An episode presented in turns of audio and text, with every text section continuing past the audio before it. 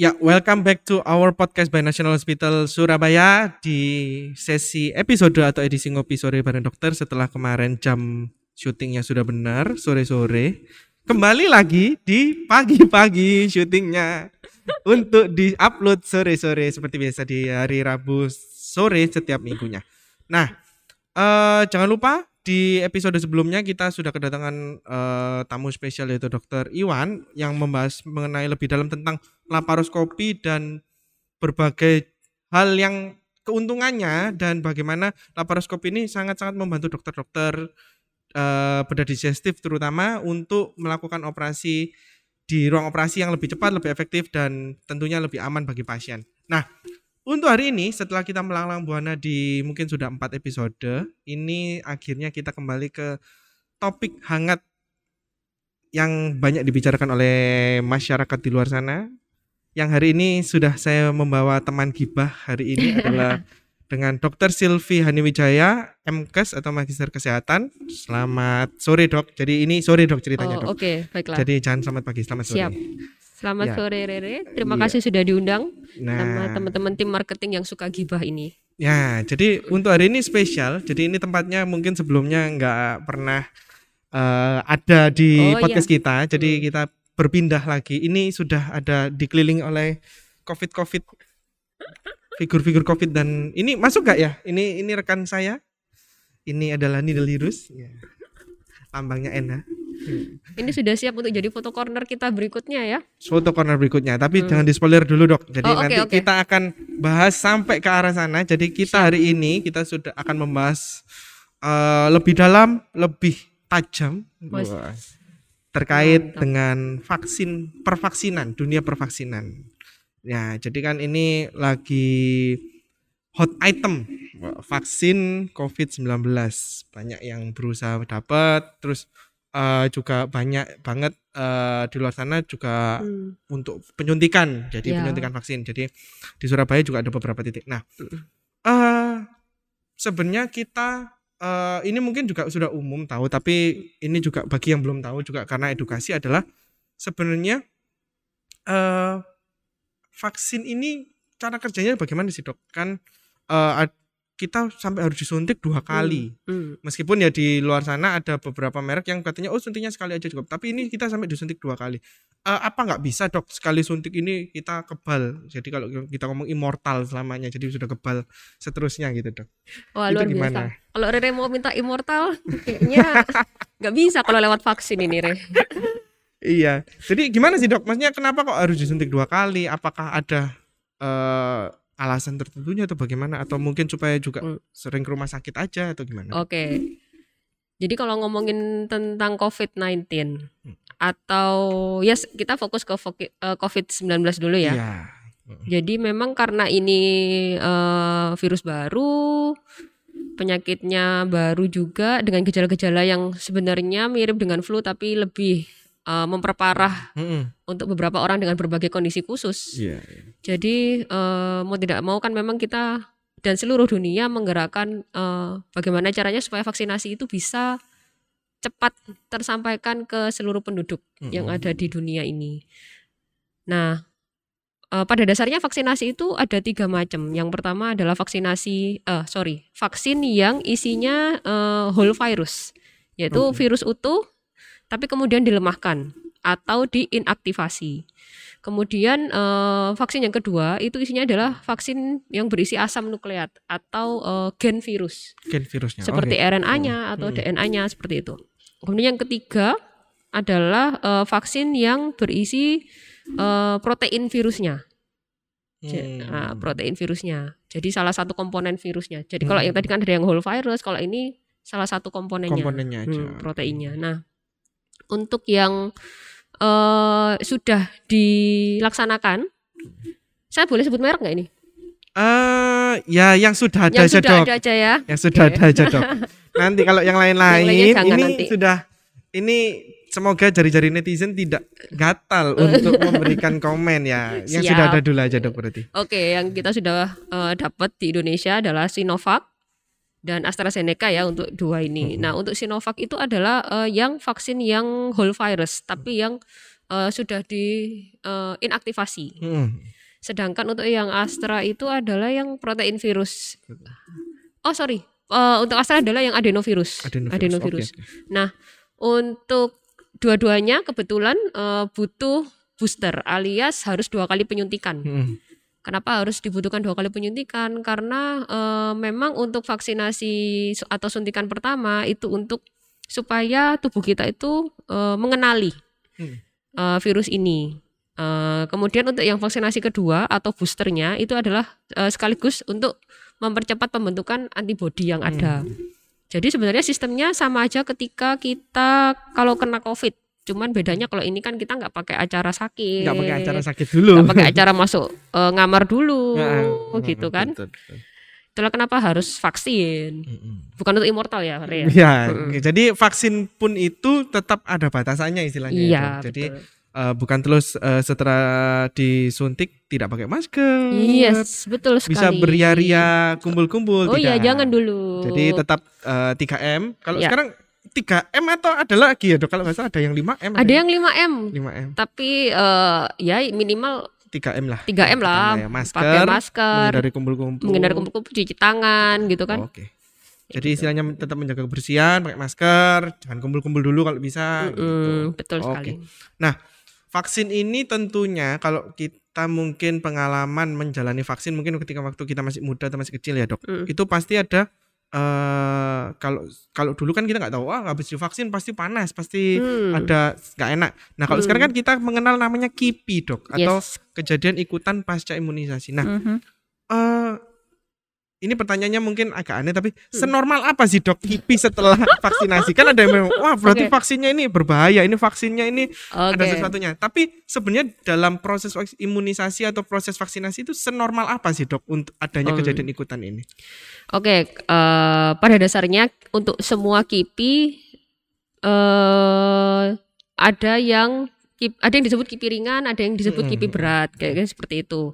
Nah, untuk KIPI ringan biasanya hanya misalnya eh, kemeng di daerah suntikan, Nyeri, oh, iya, nyeri, nyeri gitu ya, ya. ya kan. Kemudian agak demam-demam sedikit, eh, atau mungkin agak mual, muntah, itu biasa, nggak ada masalah Hmm. gitu kan. Nah, kadang ada yang namanya kipi berat. Kipi berat itu ada yang sampai eh, demamnya sampai tinggi sampai Hmm. 40 misalnya, dan setelah dikasih obat pun itu tetap tidak turun. Kemudian juga ada yang sampai eh, sh- eh, ada shock anafilaktik atau ada reaksi alergi. Nah, itu Hmm. kita masukkan ke dalam kipi berat.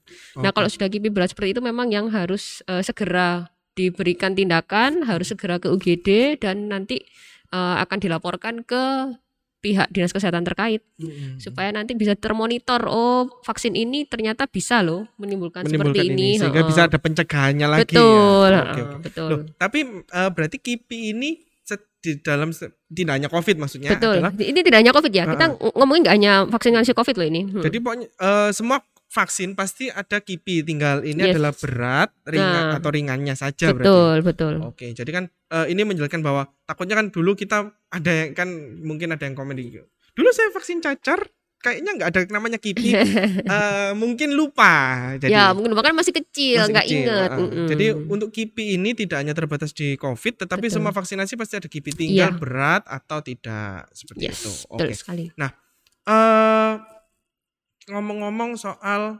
eh KIPI. Nah, Hmm. KIPI ini kan pasti ada istilahnya eh, hubungannya dengan mungkin ada kalau COVID-19 ini kan ada screeningnya ya dok di ya depan. Nah mm-mm. sebenarnya Sebelum suntik. eh untuk screening itu yang biasanya dilakukan sebelum vaksinasi dok untuk mencegah KIPI Oke. yang sampai terlalu berat itu apa saja sih dok yang diperhati harus diperhatikan oleh pesertanya ini? Hmm, jadi memang sebelum eh, disuntikan eh, Anda pasti akan dites dan ditanya-tanyai dulu. Yang Hmm. pertama adalah eh, tes suhu. Suhu normal, oke, lolos. Kemudian tensi, tensi Hmm. oke, lolos juga.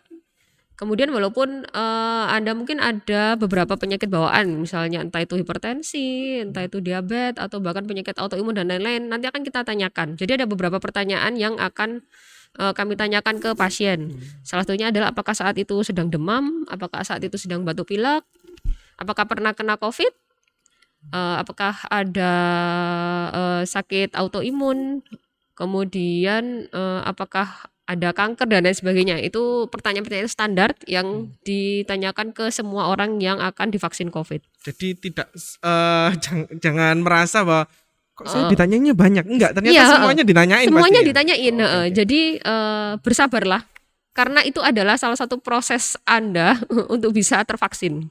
Dan itu juga eh, salah satu cara supaya kita juga tahu nih eh, oh bahwa Anda ini oh ternyata ada penyakit bawaan yang sebenarnya jangan dulu divaksin. Jadi harus misalnya konsul dulu ke dokter yang menangani. Hmm. Jadi kita eh, petugas vaksinasi di rumah sakit juga eh, aman juga, Anda juga merasa aman. Jadi tenang aja. Mm-mm. Jadi eh, juga penting ketika sebelum vaksinasi selain menjaga eh, kesehatan, Hmm. lalu juga mungkin juga diharapkan kejujurannya ya dok ketika Betul, screening. ketika ditanya, ketika screening. Eh, karena eh, ditakutkan kalau misalnya ada yang eh, miss di Hmm. pendataan ini nanti eh, ada hal-hal yang tidak diinginkan yang bisa terjadi. Ya. Yang mana ki- kalau misalnya kita ki- nggak tahu atau nggak nggak terdata, kita nggak bisa mencegah istilahnya. Betul, betul, Re. Mm-mm. Nah, eh, ngomong-ngomong soal eh, vaksin nasi di Indonesia, dok. Eh, Hmm. Kebetulan dokter ini berarti vaksinator ya, dok? Oh iya, kebetulan saya juga vaksinator, iya. Oke. Sudah berapa banyak sun menyuntiknya sudah Waduh, sudah hafal oh, iya gini-gini. gitu ya. Jadi Sudah otomatis. ya, sudah otomatis. Jadi nggak usah ini. Nah, pelatihan jadi vaksinator itu gimana sih, dok? Maksudnya Oh, Oke. ada ujiannya mungkin kayak UNAS mungkin. UNAS, UNAS vaksinator atau gimana gitu. Jadi memang ada pelatihan. Pelatihan itu kalau yang biasanya sebelum zaman pandemi ini kita ada pelatihan eh, untuk internasional eh, vaksin itu. Oke. Ya, biasanya eh, ada di beberapa kota tertentu. Eh, untuk yang terakhir kemarin itu ada di Semarang. Hmm. Cuman untuk setelah pandemi ini, kemudian karena kita butuh vaksinator yang cukup banyak Mm-mm. dan itu tidak hanya dibatasi hanya dari kalangan dokter saja, tapi diharapkan juga dari para bidan dan perawat juga ikut andil supaya eh, semua bisa segera eh, tervaksin. Jadi dari Dinkes Surabaya itu eh, sudah mempercepat pelatihan vaksinator. Mm-mm. Dan itu juga ada di puskesmas, rumah sakit semuanya eh, divaksina eh, diberi pelatihan vaksinator oleh Hmm. Dinkes Kota. Oke, jadi eh, sekarang semua tenaga medis bisa ya dok untuk Eh, tenaga ya, medis ya dok. untuk tenaga medis yang eh, Bukan saya. pelatihan. Kalau saya nyuntik jadi cerita nanti. Nah, eh terus untuk eh misalnya terutama lansia ya dok. Hmm. Kan kalau lansia ini memang beda Ya, karena beda, kan ada mm, usia. Betul. Sebenarnya terutama untuk lansia itu apa sih dok sebelum vaksinasi ini yang Hmm. kira-kira di- eh, perlu dipreparkan karena mungkin ada penyakit seperti kayak hipertensi dan lain-lain. Boleh nggak? Hmm. Nah ini Hmm, hmm. aku yang baru Gimana kepikiran. gimana nah. gimana? Kalau misalkan eh eh, orang tua kita itu Ya. ya sudah lansia mau suntik, nah kebetulan dia punya hipertensi nih dok. Eh, terkontrol sih sebenarnya. Oke. Cuma eh, apakah boleh dok? Jadi kan supaya tensinya mungkin kan ada batasan tensi kalau nggak Ya, salah 100 170 Pak 170. paling tinggi, ha. Sudah Oke, tidak 100. boleh melebihi itu. Heeh. Nah, itu minum dok, minum obat hipertensi. Nah, itu Mm. sebenarnya kan eh, mungkin kalau kita bahasanya ngecit atau ngakali supaya Ah. tensinya rendah. Nah, itu sebenarnya boleh atau tidak? Seperti itu dok. Oke, kalau memang punya hipertensi kemudian eh, dia ada sudah diberi obat sebelumnya oleh dokter ya memang diharuskan harus minum secara rutin karena Jadi tidak ada perubahan ya dok asupan dok obat iya tidak ada masalah, tidak ada masalah. Justru ketika Anda tidak eh, minum obat secara rutin dan hanya minum ketika akan mau divaksin, Hmm. itu percayalah tensi Anda tidak akan baik ketika mau divaksin. Karena biasanya teman-teman itu atau para bapak ibu kita itu dredeg, takut. Nah, Jadi- kalau takut tensinya Pasti tinggi. naik. Kalau tinggi padahal sebelumnya katanya sih sudah minum obat, obat, gitu. ah, itu tidak akan membantu. Oh, Makanya itu kita sarankan dan juga dokter spesialis pun pasti juga menyarankan bahwa minumlah obat yang teratur. Baik itu hipertensi, baik itu diabetes. Eh, gitu. Pokoknya eh, istilahnya obatnya ini diminum secara rutin sesuai aturannya Yes, saja. Jangan cuma karena mau vaksin terus Ya. baru diminum. mungkin kan dredeg dong. Aduh nanti Iya. kalau tensinya tinggi gak jadi divaksin kan mana-mana. Nah, Jadi, sayang banget loh. Eh, tetap eh, obat-obatan asupan Ya. obat-obatan tetap dikonsumsi secara rutin, nggak Mm-mm. perlu khawatir. Ya, tenang aja. Eh selain seb- eh, kita mungkin sudah tadi ada soal lansia, ada soal ini juga apa eh, orang-orang secara umumnya Hmm. untuk vaksin sendiri dok, mungkin eh, dari pengalamannya dokter, Hmm. eh, yang adakah maksudnya ciri-ciri orang tertentu yang mungkin kipinya ini mungkin bisa Hmm. jadi berat. Jadi maksudnya setelah Oh. divaksin berat dan lain-lain. Itu apakah ada maksudnya kita bisa mengidentifikasi diri kita, oh aduh kalau aku divaksin nanti kipinya berat nih bakalan atau gimana dok? Enggak sih. Jadi eh, yang namanya kipi itu kita nggak tahu. Hmm. Kita nggak tahu kapan eh, apakah bisa langsung serta merta muncul atau bagaimana. Walaupun memang dalam eh, istilah PAPDI sendiri atau dalam eh, Ikatan Dokter Anak Indonesia itu bilang dua- 28 ha- 28 hari atau paling paling cepat itu biasanya bisa sehari setelah divaksin itu bisa langsung Oke. keluar atau malah kadang setelah divaksin mungkin nggak sampai lama ada yang langsung kerasa gitu kan tapi eh, nggak tidak tidak serta merta Bisa digeneralisir gitu. Oh, gitu. saya saya ini biasanya kalau di kalau minum obat saya tiba-tiba ndredeg atau saya tiba-tiba nanti takutnya kalau divaksin saya juga seperti itu Heeh. atau malah lebih parah oh enggak Enggak. Jadi Enggak. memang case by case ya dok. Jadi Iya. tergantung case-nya saat itu. Mm-mm. eh terus ini mungkin setelah sudah antri gitu ya, sudah Mm-mm. vaksin, ah sudah vaksin, yeay. Nah, terus apakah ada dok? Maksudnya kan vaksin kan kita nggak kelihatan ya dok, jadi makanya masuk disuntik. Apakah ada dok cara untuk mengetahui ah vaksin ini ada efeknya kan katanya vaksin itu tidak bisa 100% katanya dok. Hmm. Jadi pasti eh, tidak 100% melindungi. Tapi ada nggak sih dok caranya kalau kita mau tahu Kit- ah, vaksin kit aku ini sudah terlindungi oleh vaksin yang kuterima apa belum gitu sih dok?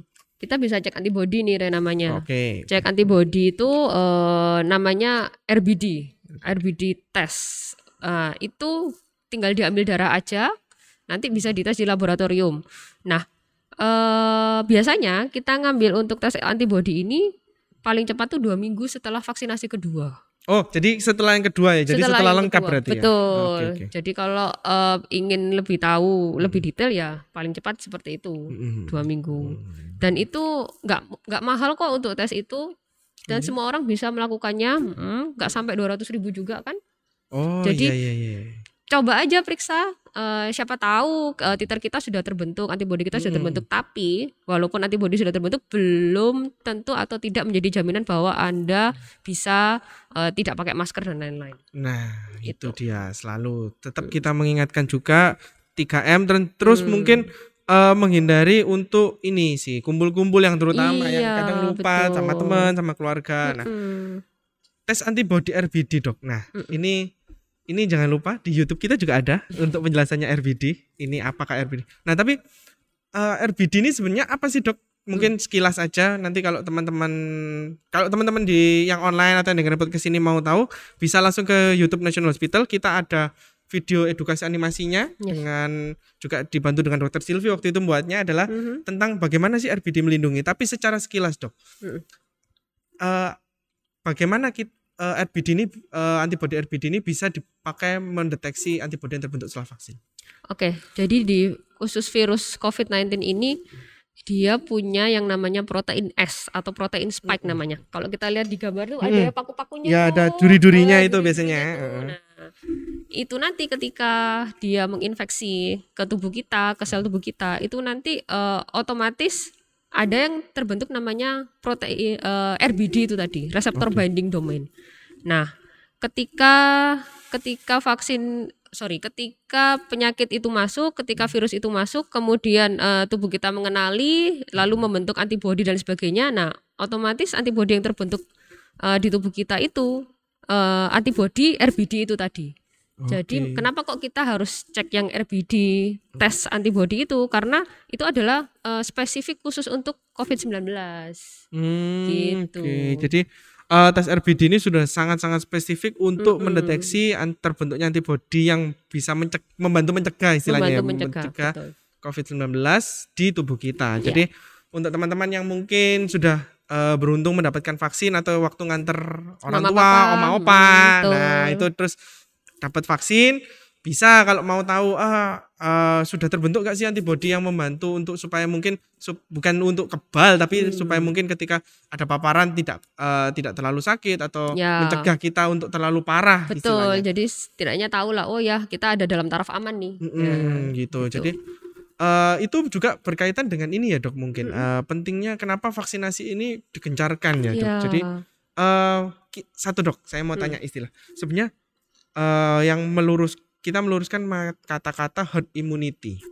Nah kan banyak yang bilang, wah eh, herd immunity ini kalau dulu waktu belum ada vaksin kan kalau bisa kasarannya sak yang banyak yang sakit, nah, yang banyak yang sakit, yang banyak yang sembuh, Hmm. nanti kita herd immunity. Mungkin itu beberapa negara di luar sana juga menjalankan. Nah Ya. sebenarnya herd immunity ini apa dan mem- apakah betul hanya dari sakit aja atau dari imu- eh, vaksinasi ini bisa dok? Jadi yang namanya herd immunity itu kan memang kekebalan yang didapatkan dari Kelompok komunitas herd. atau kelompok yang banyak Mm, gitu kan.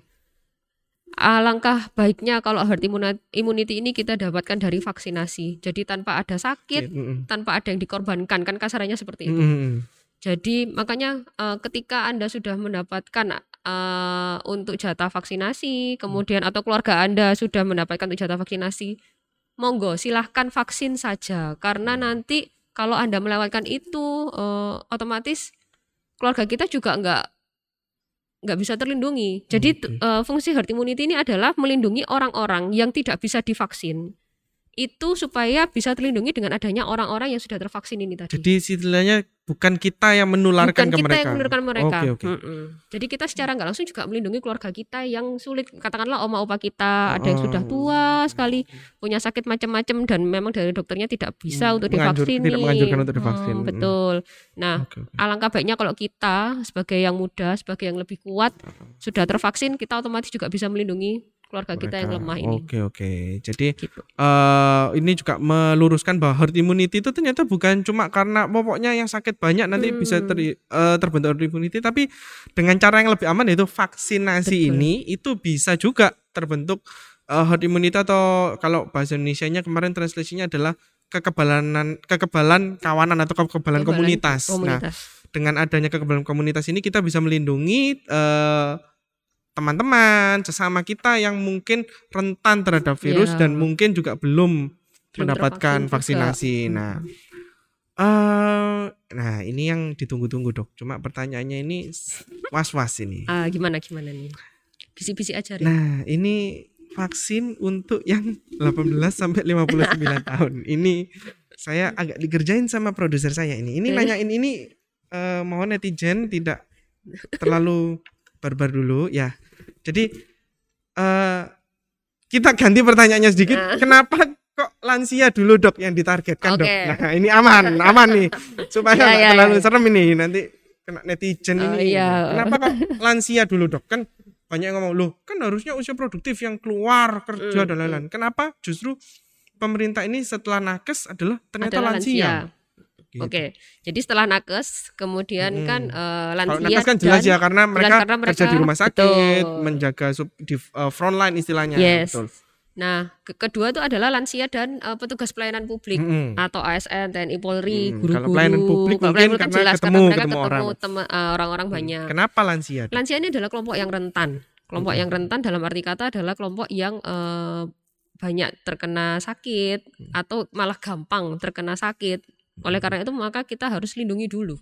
Oke. kita harus lindungi dulu eh, sedangkan anak-anak muda ini kan lebih kuat diharapkan eh, mereka tetap akan divaksin cuman eh, bisa eh, untuk sekarang ini karena Hmm. vaksin pun juga agak sulit ya Rea Ya betul. Apalagi saat Banyak ini ada embargo. di beberapa negara dan lain sebagainya ah, ah. gitu loh jadi ya kita benar-benar harus kejar lansia dulu Hmm, Oke, jadi istilahnya Gitu. supaya lansianya ini nggak banyak yang sakit, terus mungkin mengisi bed ya dok. mengisi eh, ya Jadi sebenarnya kalau kita bilang eh, vaksin 18 59 tahun ini belum, sebenarnya enggak ya Hmm. dok. Jadi ta- cuma memang ada Cuman memang- ketentuannya. Ya, karena untuk lansia ini kan eh, sepertinya dari pemerintah juga masih menggalakkan terus ya, karena targetnya juga masih belum tercapai. Mm-mm. Di koran juga pagi ini Mm. itu masih ada sekitar berapa 70 juta atau berapa kalau saya nggak salah lihat itu masih belum tervaksin. Oke. Nah, maka dari itu digalakkan nih, ayo deng- mungkin sulit jalan Karena- itu tadi ya, mungkin ya mungkin mobilitasnya kurang juga nggak percaya apa. mungkin karena orang lain yang ngasih Hmm, tahu kan oh ayo betul. vaksin nah. tapi aduh nggak percaya Nah, tapi ini diharapkan dengan teman-teman yang masih muda ini bisa membantu lah. mm, mm, mm, Tuh. mm. jadi eh kalau yang di sana bertanya kapan nih vaksin gelombang selanjutnya yang untuk anak muda yang 18 59 tahun sekarang sudah ada cuma memang ketentuannya bukan semuanya bisa langsung dapat vaksin Hmm. tetapi adalah dengan mengajak oma opa kita Hmm. yang-yang atau nenek kakek yang belum mendapatkan vaksin bisa untuk mendapatkan vaksin. Nah, jadi kalau kita bilang untuk nah ini juga eh, sebenarnya kan kalau kemarin itu ada beberapa jenis program ya, Dok. Hmm. Eh, memang untuk me- mungkin meng-highlight tadi sedikit berarti Ya. memang untuk vaksin ini Hmm. sedang istilahnya short gates atau memang sulit untuk mendapatkannya secara internasional ya, Dok, bukan Hmm, secara hmm, hmm.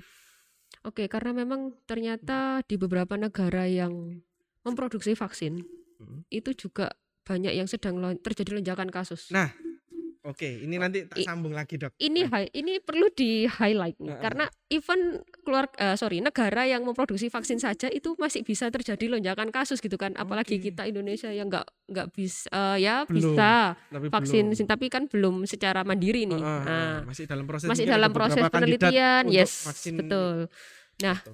ya kami mohon sih tolonglah teman-teman juga Hmm. bantu jaga protokol kesehatan Oke. tetap jangan pernah kendor Hmm. Jadi ini yang unik ya dok. Ke- Hmm. Mungkin fenomena ini nggak selalu nggak selalu terjadi bahwa ini negara yang buat vaksin loh. Hmm, ini yang buat bener. vaksin Hmm. justru terjadi lonjakan. yes Apakah kan- kok bisa sih dok sebenarnya? mungkin ya kam- kita, Kita juga nggak bisa ya. Ini mengeneralisir- kan kita nggak tahu kita nggak tahu bu- nggak di negara itu. Cuma betul kalau secara eh, Kalau secara umumnya, secara umumnya generalnya, logikanya harusnya kan ah harusnya mereka kan tenang-tenang aja tuh iya kan sudah mereka punya buat. vaksin mereka Nah, yang buat nggak nah. perlu kekurangan dan sebagainya tapi buktinya tuh mereka men- menahan supaya vaksin mereka tidak keluar supaya untuk bisa eh, negara mereka sendiri gitu kan Ternyata semua nah butuh ternyata vaksin. semuanya butuh vaksin gitu loh nah Iya, ya betul. kita nggak tahu apakah mereka juga eh, eh, mungkin merasa sudah enak atau Ah, gimana kita kita nggak tahu aman, ya merasa aman. aman ya kita Nah. juga nggak tahu ataukah mungkin memang terjadi ada virus mutasi baru mutasi. Nah, itu kalau Ah. mutasi itu nah eh, mungkin sebelum ke mutasi, Dok, Mm. aku mau menghighlight juga tentang ini sih, masalah eh, rasa amanan. Hmm. Itu membuktikan bahwa Hmm. sudah divaksin eh, sudah banyak divaksin, negaranya produsen tidak membuat aman dari Covid 100%. Yes, karena vaksin itu tadi yang tadi Rere sebutkan tidak bisa membuat Anda hidup selamanya, tidak bisa membuat Anda kebal Apalagi gitu kan. menjadi titan Apalagi tidak menjadi mungkin mutan itu ya. titan gitu kan. Nah, itu hanya itu dari film sebelah. Jadi Ya. kalau itu mau lihat. Jadi, nah eh, itu juga membantu kita mereminder kita bahwa 3M minimal Yes. 3M ini penting dilakukan terus-menerus meskipun sudah dapat vaksin. Bahwa Oh, lonjakan bisa terjadi terus ya. Betul nih. Jadi pasti akan nanti akan pasti akan bertanya, kenapa sih lah kalau kayak gitu ngapain Divaksin. Nah, gitu kan. Nah, jadi sebenarnya vaksin ini tidak tidak membuat Anda serta merta kebal, tapi membuat Anda setidaknya ketika Anda kena katakanlah itu tidak membuat Anda itu eh, reaksinya sampai parah. Gitu. jadi nggak recovery-nya bisa betul lebih recovery lebih cepat. cepat dan lain-lain gitu loh jadi ya ya sangat membantu sekali Sangat lah membantu sekali. Oke. Nah, eh ini sudah banyak banget ya, Mm. Dok, yang kita bahas. Nah, Mm-mm. eh kalau kita bisa bilang vaksin ini ini berarti ya itu bukan bukan satu-satunya jalan, betul tapi ini yang membantu Hmm, untuk saat ini untuk saat ini. Nah, eh mungkin juga eh, kalau boleh cerita, bisa nggak sih dok? Eh, Hmm. Kenapa vaksin ini eh, mungkin kalau Indonesia kan juga ada beberapa kandidat ya dok, Iya. untuk beberapa kandidat vaksin. Nah, sulit gak sih dok sebenarnya dok? Eh, secara secara mungkin ya nggak apa-apa, maksudnya kan mungkin eh, dokter Silvini kan- ya bukan yang buat vaksin, kalau ya yang buat vaksin bukan saya Hmm. bukan itu. Cuma sulit gak sih dok buat vaksin ini dok? Kan ada yang bertanya-tanya, buat vaksin kan kok lama sekali? Ya. Hmm, ada beberapa step-step memang Hmm. gitu loh dan itu memang eh, semuanya harus berdasarkan eh, etik tertentu Oke, ada Nah, guide-nya ada juga. guide-nya tertentu heeh, dan itu juga harus dilegalkan pe- penelitian ber- lewat komite etik dan lain Hmm. sebagainya gitu kan dan vaksin yang dibuat sendiri itu kan ada beberapa jenis yang tadi di Ya, yang di depan tadi saya ya. jelaskan Mm, nah beberapa peneliti kan juga ada pertimbangan sendiri. Oh, kenapa saya membuat yang seperti ini? Kenapa saya membuat yang seperti itu? Dan termasuk beberapa kriteria yang ada di Indonesia yang sedang lagi mau dibuat nih, Ya, gitu dibuat, kan. Nah, ya memang bersabarlah. Memang butuh proses. eh, tapi saya yakin Indonesia mampu lah. Saya yakin Oh, Indonesia nanti bisa. Made bisa kita yang Kita bisa ekspor nih. eh, ya. vaksin ini. Jadi jangan patah semangat kita Mm-mm. dukung terus program pemerintah untuk saat ini. Oke, ya jadi untuk saat ini eh, kita bersama-sama ya dok, nggak Hmm. nggak cuma pemerintah atau sebagian pihak, Ya, tetapi kita bersama-sama harus berusaha yang sudah mendapatkan jadwal vaksin segera divaksin, betul. Yang belum mendapatkan vaksin jangan lupa terus jangan berkecil menjaga, hati. Nah. Nah, jangan lupa menjaga terus kesehatan. mm, Untuk semuanya jangan lupa 3M tetap dilaksanakan supaya Indonesia segera pulih dari COVID-19. amin, amin. Nah, itu kalau ini diteruskan sesinya sampai besok belum selesai. Nah, Dokter Silvi ini juga masih harus menyelesaikan pekerjaannya. Aduh, jadi kalau- pengertian sekali loh ya. Iya, jadi kalau saya perpanjang terus nanti nggak selesai-selesai. Nah, bagi para netizen yang penasaran, ya eh, mohon bersabar. Semua ada waktunya. Jadi kita nggak bisa bilang ya, kita nggak bisa bilang oh besok datang gini. Nah, Hmm. ini semua juga kita mengusahakan yang Iya. terbaik supaya Indonesia segera pulih. Nah, terima kasih banyak untuk Dokter Silvi yang sudah you, menemani. Gibah hari ini. Nah, Nah, semoga yang kali ini, yang ini kan ini kan bahasnya vaksin ya dok. Semoga nggak kena report ya. Ini oh iya. pembahasannya sensitif. Nanti Oh, ada yang tenang, tenang. di report nanti ya mohon maaf ya kalau ada yang Mohon maaf kalau ada salah-salah kata. Nah, ya. Jadi untuk sekian untuk hari ini jangan lupa kita podcast kita akan rutin di setiap hari Rabu di Rabu sore akan diupload. Untuk episode sebelumnya sekali lagi mengingatkan bisa diakses di Spotify, Anchor maupun YouTube. Eh, ada mengen- kita membahas tentang eh, kemarin itu dengan Dokter Iwan ada tentang laparoskopi dan Hmm. eh, benefitnya menjalani ke- laparoskopi. Nah, untuk teman-teman jangan lupa jaga kesehatan, jangan kendor dulu 3M-nya. Semoga Indonesia segera pulih dari COVID-19. Ya. Dok, bisa kasih bye-bye. Dadah. Bye, thank you.